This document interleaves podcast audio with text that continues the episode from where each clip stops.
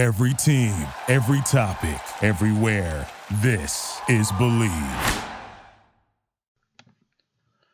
Now, a word from our friends at Bet Online. The NFL season's in full swing. You might not be at the game this year, can still be in on the action at Bet Online.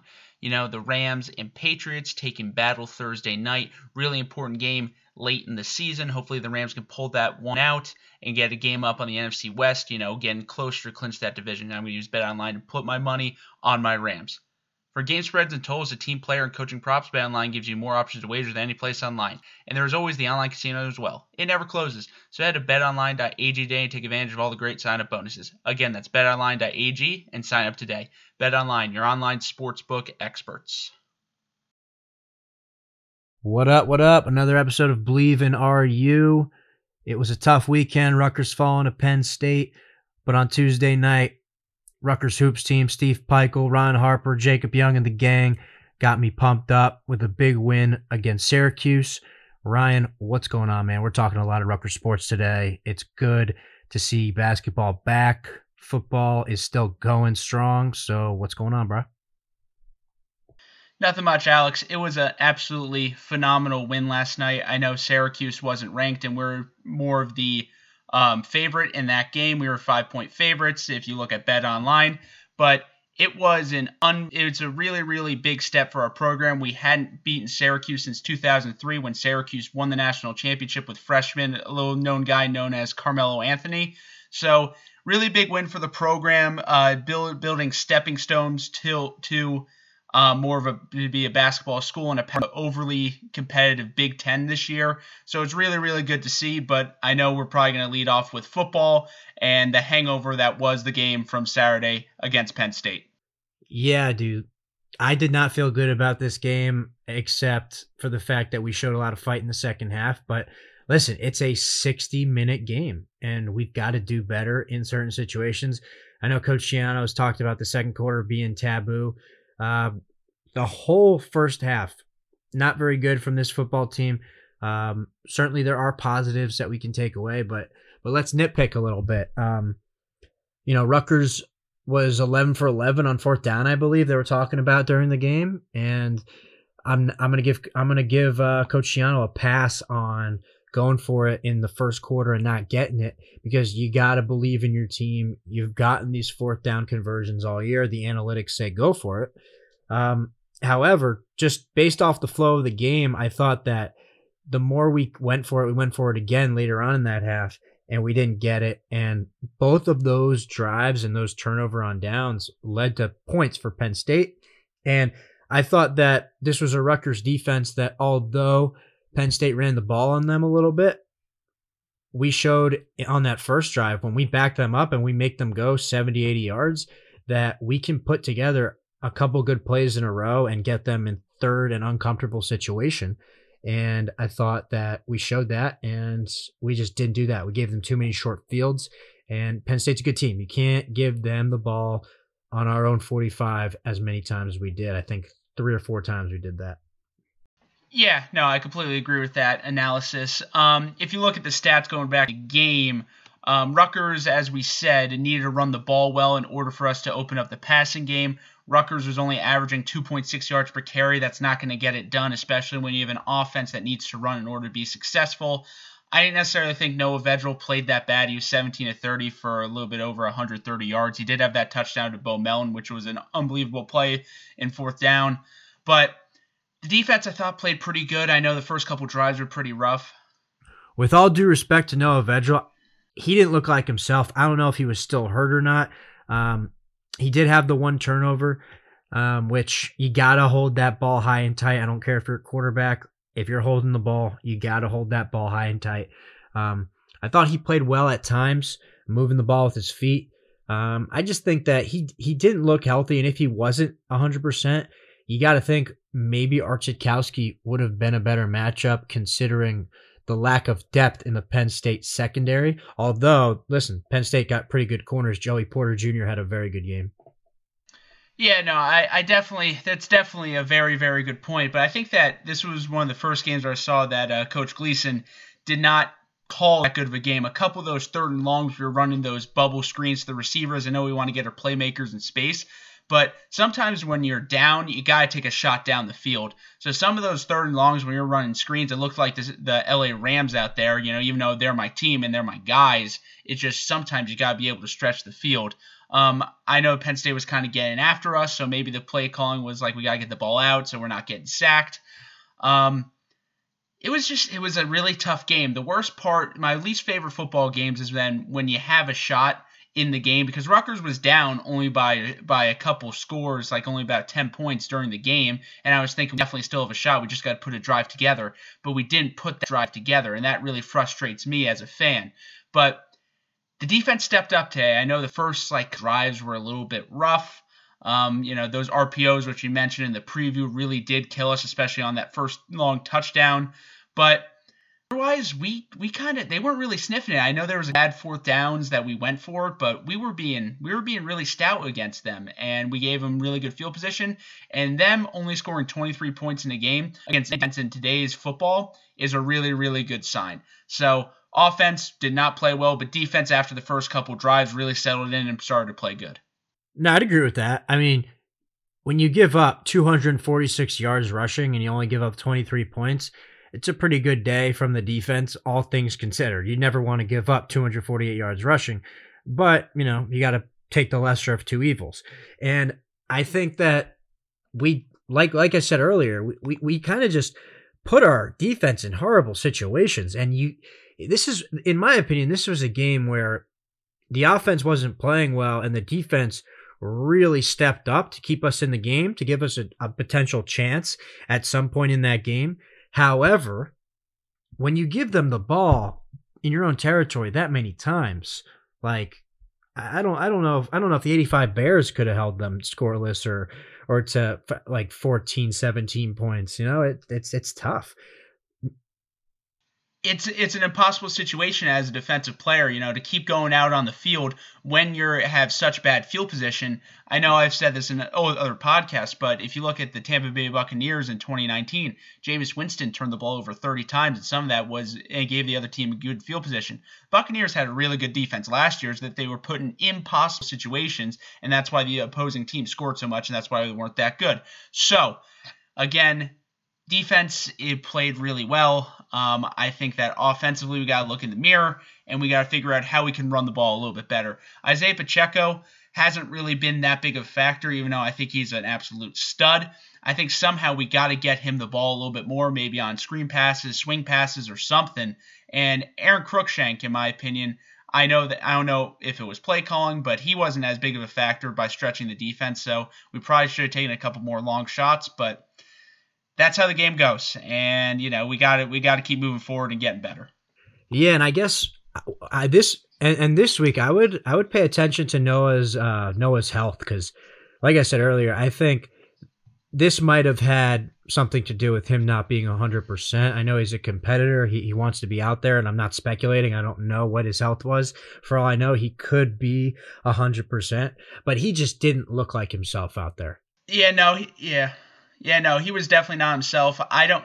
I understand that he was our guy, but I feel like they could have probably put Art played so well last week. I understand that you know backup quarterback, you can't necessarily lose your job to injury, but I feel like they there just to you know give a different dimension to the offense. I think it could have been helpful. But you know we're not in the locker room every day. We're not you know on the head coaches. We're not we're not Greg Schiano, so we can't speculate what the decision's going on.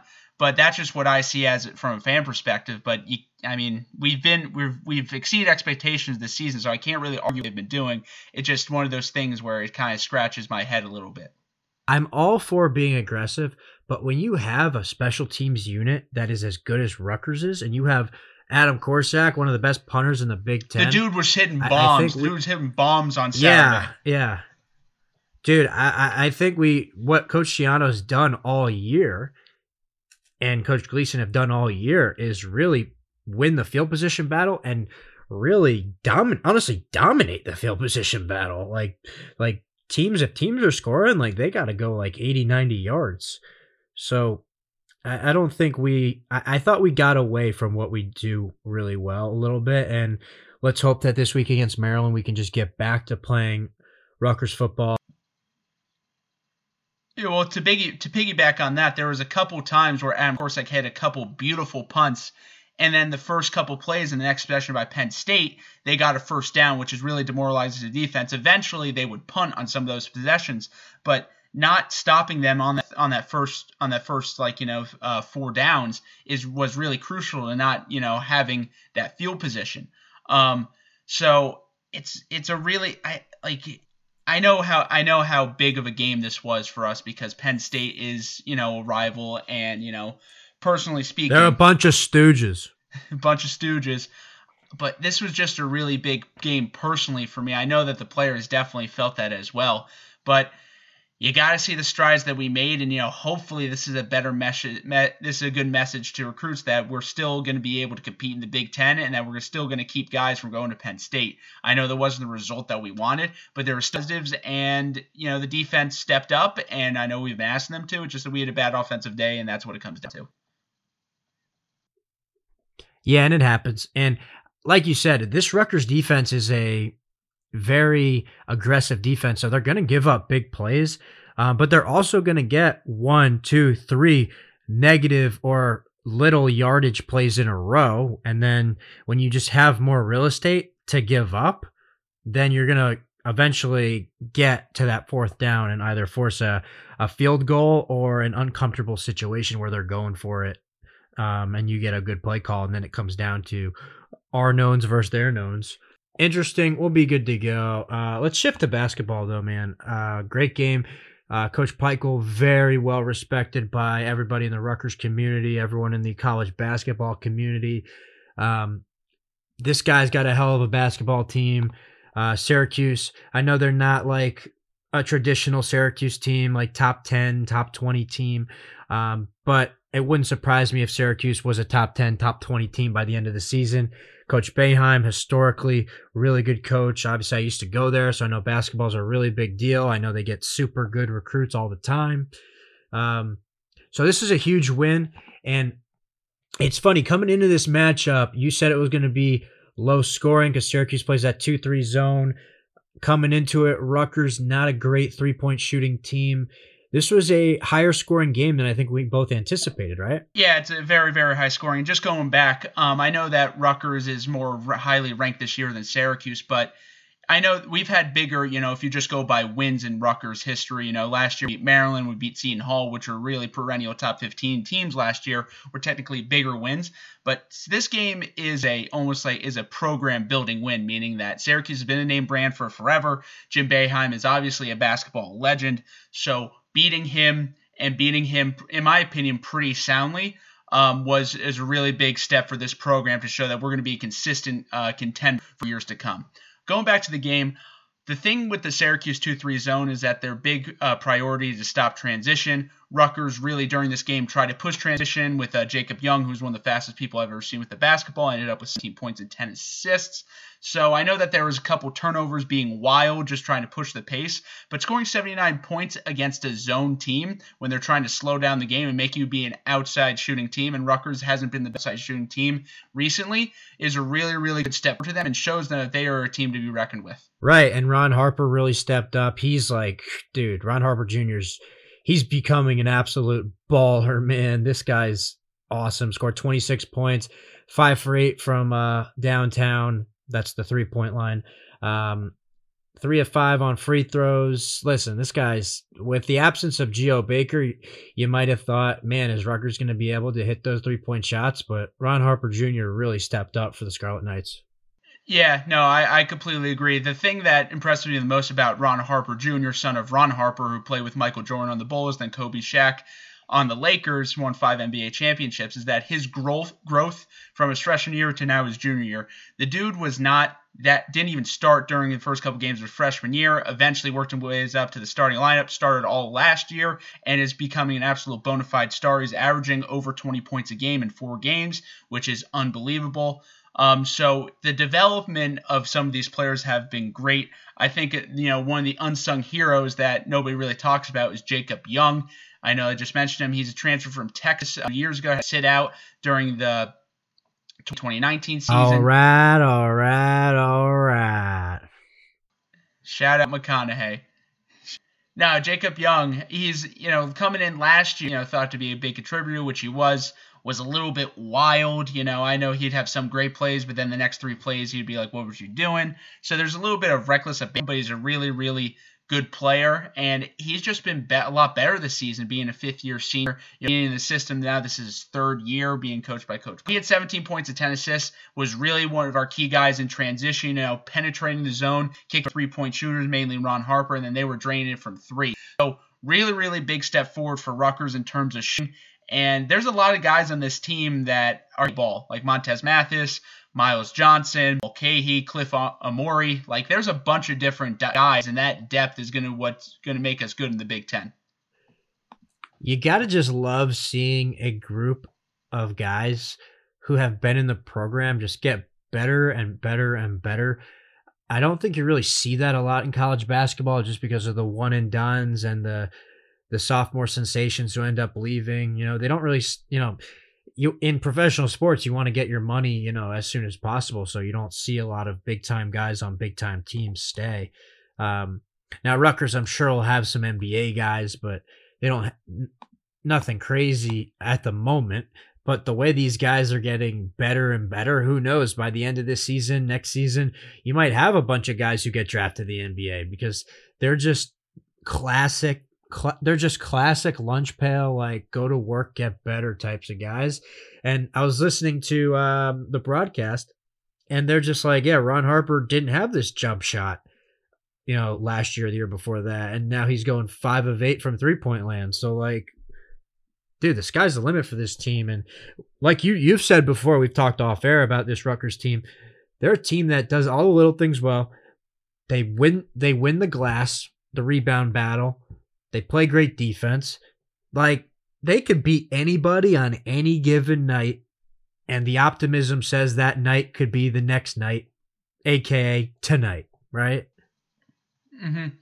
Absolutely. But I want to talk about more about the game a bit. I know that at the end of the game, end of the day, we won 79-69, but there was a point where we were up by 10 points in the first half, 34 24. Syracuse hits two threes to halftime, only down by four. The first like 10 or 10 to 12 minutes of the second half, it was extremely back and forth. Not much defense was being played. Um, both teams were shooting absolutely the lights the lights out, and we were actually down 61 to 59. But you got to give Rutgers credit. You know, when the chips were down, when there's about seven minutes left, they put their foot down and really, you know, took ownership of the game. They basically and they pulled away at the end, so they didn't really have to, to shoot uh, pressure free throws. So that's the shine of a mature team where you know we've been in battles before, and you know there's a time to turn it on. But scoring 79 points against the zone is great, but being a more of a defensive team, you know, Rutgers basketball is known for their defense as opposed to their offense, similar to their football. They didn't really have the best defensive showing, but the fact that they were win, win their game with offense shows that this team has won and is only going to be better in the future. Yeah, so Rutgers had an eight day layoff since they played Hofstra going into this Syracuse game.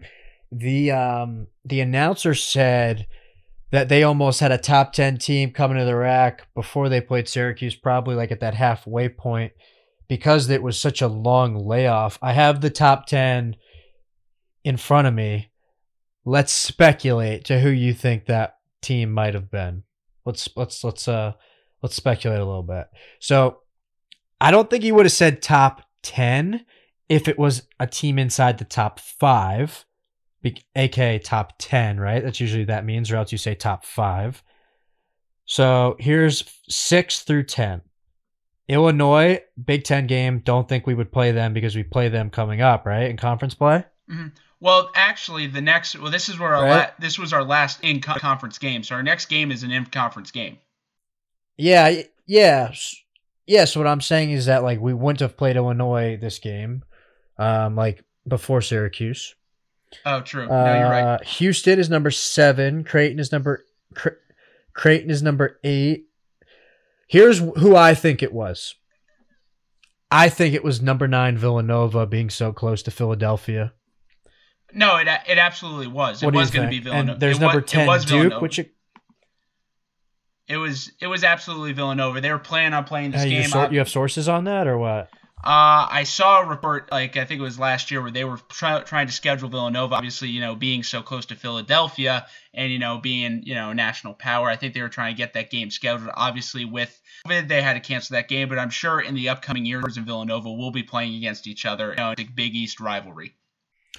You think it could have been Duke? Probably not. I mean, I think it was Villanova, like I said, but I think it could have been Duke. Just looking at their schedule, Duke doesn't play until yeah, Duke doesn't play until the 16th, and their last game is on the 4th. Nah, it's definitely not Duke because Coach K Coach K is like, I don't even know if we should be playing.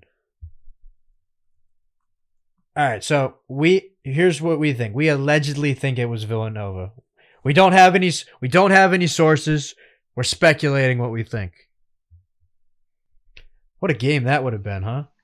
Yeah, Villanova being a perennial uh, top 10 team the last five years. Yo, the RAC would have been bumping if we had fans and this COVID shit wasn't going on. Yeah, I think that's one of the you know consequences of this is that the RAC is one of the best uh, places to watch a basketball game in the country. You know, the trapezoid of terror. So this game against Syracuse and the game against Villanova, if COVID didn't happen, would have been absolutely pumping all the crowd would have been on top of them. It would have been so loud, you know, it would just been a crazy atmosphere. It just really sucks. You mean the alleged game against Villanova? Allegedly, allegedly. yeah, the the alleged game against uh, Villanova. Um, here's here's what's crazy though. Rutgers plays really good at home. We saw them run Maryland off the court last year. Uh, that was awesome but they beat Syracuse by 10 without fans, without that energy. You got to bring your own energy. Yo, this would have been like a 20 pointer. Uh, yo, this would have been like a 20 pointer or a 15 pointer if there was fans. Can you imagine? I, I think it would have been also well Syracuse was out uh, Buddy Boeheim one of their best guards he actually came down with the coronavirus and able to play in this game I know Geo Baker would. Oh no, that's he, terrible. We wish him well. Yeah, I know, but uh, Geo Baker would have been able to uh, might not have been able to play due to the ankle injury, but it would have been a close game no matter what. In my opinion, now, Syracuse is you know battle tested. They're we're going to be a tough out either way. But even when there was a RAC having that great home court, I think it would have probably been not as close of a game. But you know, we still won at the end of the day, and that, that's all that matters. Yeah, Syracuse probably would have had a good showing too, the with being in the Northeast and having so many uh, fans in uh, New York the city area. Dude, you know what's funny about Cuse, bro? Like, they're all the way in upstate. They're all the way in upstate New York, probably four to five hours away from New York City. But they've done such a good job branding, dude, that it's like they're New York's college team. They're the only Power Five college team in the state of New York. I'm pretty sure, and like you just associate New York City with Syracuse, New York, even though they honestly should be different states. 100 percent. Uh, Jim Boeheim's been doing that for you know close to four years at Syracuse, and when you have a brand like that, has had so many good teams. I know he's only brought one national title, but when you when you're a perennial NCAA tournament team, you know that's what matters, and he's done a really good job. So that's why it's a really big win for Rutgers. I know they're in the Big East together, but you know coming out and you know Steve Pikiell rebuilding this program again and against a team like Syracuse, which is a good no, which is a good win no matter how you slice it, is just really big, and it's a really great stepping stone for potentially a great season on the on the horizon. Dude, you know, like uh, we used to have kids from Florida come up to Cuse, and they used to be like, like on the weekends, like, "Yo, like, we going to New York? We going to the city tonight?" And I used to be like, "Yo, five hours that way, bruh." and they used to be like, "What?" it's actually ridiculous how far Syracuse is from New York City. It's like not it's not like you said, it's not even in the same state. It's completely different. Well, yeah, I mean, New York's a big state, but yeah, that's why we're here in Jersey, bro. Close to everything. Good vibes, good bagels, good delis. Uh, cold but not freezing. Uh, even though it snowed today. Um, but yeah, Rutgers fans, uh, we'll be back previewing Maryland Check us out on social and uh, have a great day. Go Knights.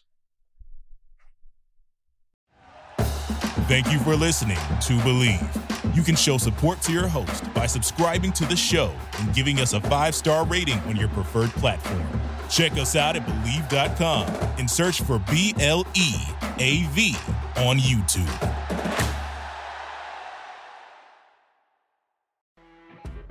You know, when you're listening to a true crime story that has an unbelievable plot twist that makes you stop in your tracks?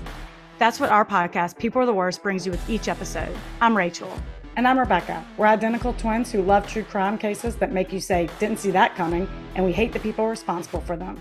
Listen to People Are the Worst now on Apple, Spotify, or wherever you get your podcasts.